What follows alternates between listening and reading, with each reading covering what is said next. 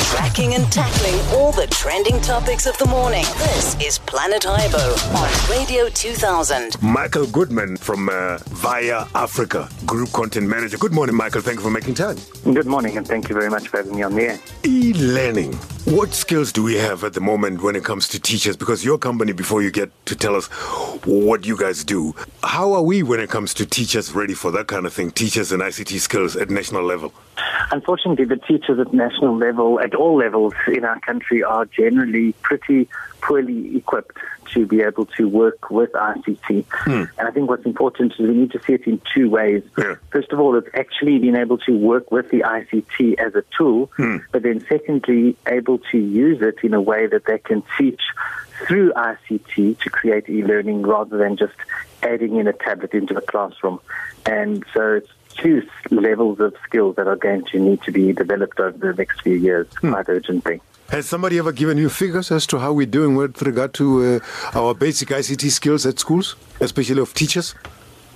It's the, the figures are, are pretty scant. Um, the department's figures generally um, lag a few years behind, so I wouldn't be able to give you anything specific or out offhand. But generally, it's acknowledged that um, the majority of teachers are going to need some significant upskilling.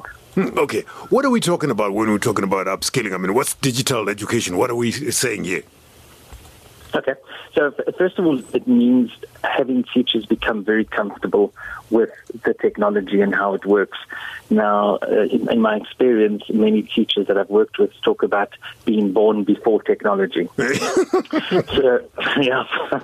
so it's about changing that mindset, the, the perception that this is something new and something to be afraid hmm. of, and something that's going to be too much of a challenge. So once you've made the teachers feel comfortable with the technology for her own personal use, which is the approach that we take, hmm. we then start introducing, well, how could this make your life easier in a classroom? And there's amazing things that she- can do to make marking of lower order questions very easy, for example. And then the third step is how do you now take that learning into a classroom in such a way that you're combining technology plus good teaching practice content to deliver good e-learning for the 21st century. Hmm. How helpful is what Gauteng has done? Uh, there is tablets at schools, and then we've got uh, schools that have computers these days. How how far is that going in terms of helping e-learning? Is that e-learning in a, in a sense the fact that there are computers and uh, tablets being given to uh, schools? No, in, not in my opinion. It's a step towards e-learning. Hmm. It's the, without the fundamental pedagogical understanding of what it means to teach through technology rather than with technology. Hmm. What it's just going to mean, it's going to be having n- nice new tools.